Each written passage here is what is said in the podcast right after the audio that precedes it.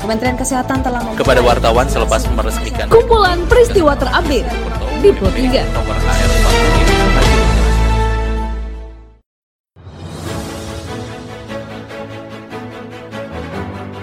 Halo pendengar, saat ini Anda sedang mendengarkan kumpulan peristiwa Pro 3. Pada podcast kali ini saya akan mengulas terkait isu-isu aktual yang saat ini masih hangat atau ramai diperbincangkan di sekitar kita. Tentu saja pendengar, nanti akan saya hadirkan cuplikan informasi dari reporter kami. Bersama saya Karisma Rizky, inilah kumpulan peristiwa Pro 3 di ruang dengan podcast Anda.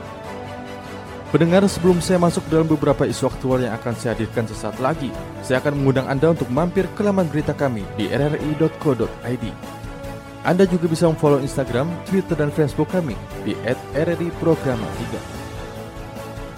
Baiklah pendengar, inilah kumpulan peristiwa Pro 3. Pendengar Kementerian Sosial masih menunggu keputusan Kementerian Keuangan untuk menyalurkan bantuan sosial tunai atau BST sebesar Rp300.000 yang tertunda sejak bulan Mei hingga Juni. Diliput Alfred Stuter, berikut pernyataan Menteri Sosial Tri Risma hari ini. Ya, kemarin katanya rapat, kebetulan saya datangi uh, apa pemberian gelas profesor di rapat Pak Sekjen. Katanya ada, tapi kan saya belum dapat secara resmi. Kan ini tidak mudah karena uangnya kan besar ya. Uangnya satu bulan itu tiga triliun.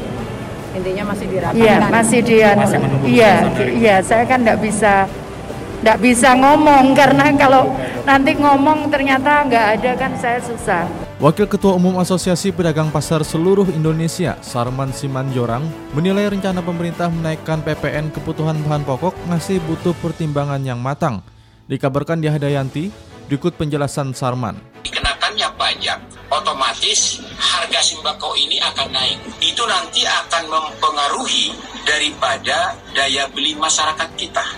Padahal kita tahu di masa pandemi seperti ini, pertumbuhan daya beli masyarakat kita semakin menurun. Operasi Justisi Satgas PPKM Mikro Kecamatan Pahandut, Palangkaraya masih mengencarkan patroli gabungan di malam hari untuk memberikan himbauan kepada masyarakat. Dikabarkan reporter RRI Palangkaraya Sabela Indasari.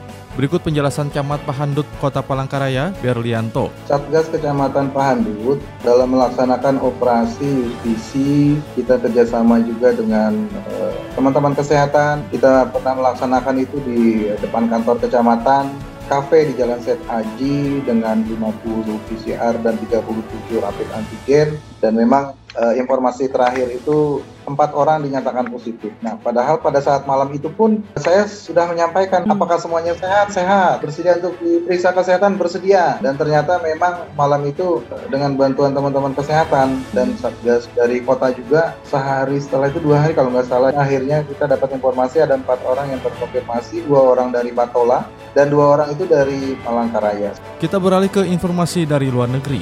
Naftali Bennett resmi menjabat sebagai Perdana Menteri Israel yang baru setelah memenangkan pemungutan suara yang berlangsung minggu malam waktu setempat.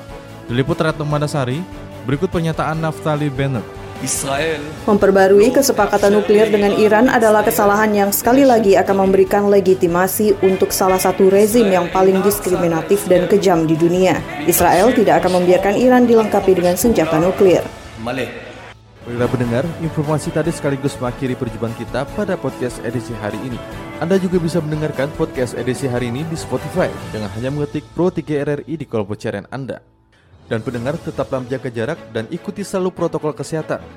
Saya Karisma Rizky, sampai jumpa. Kementerian Kesehatan telah kepada wartawan selepas meresmikan kumpulan peristiwa terupdate di Pro 3. Nomor AR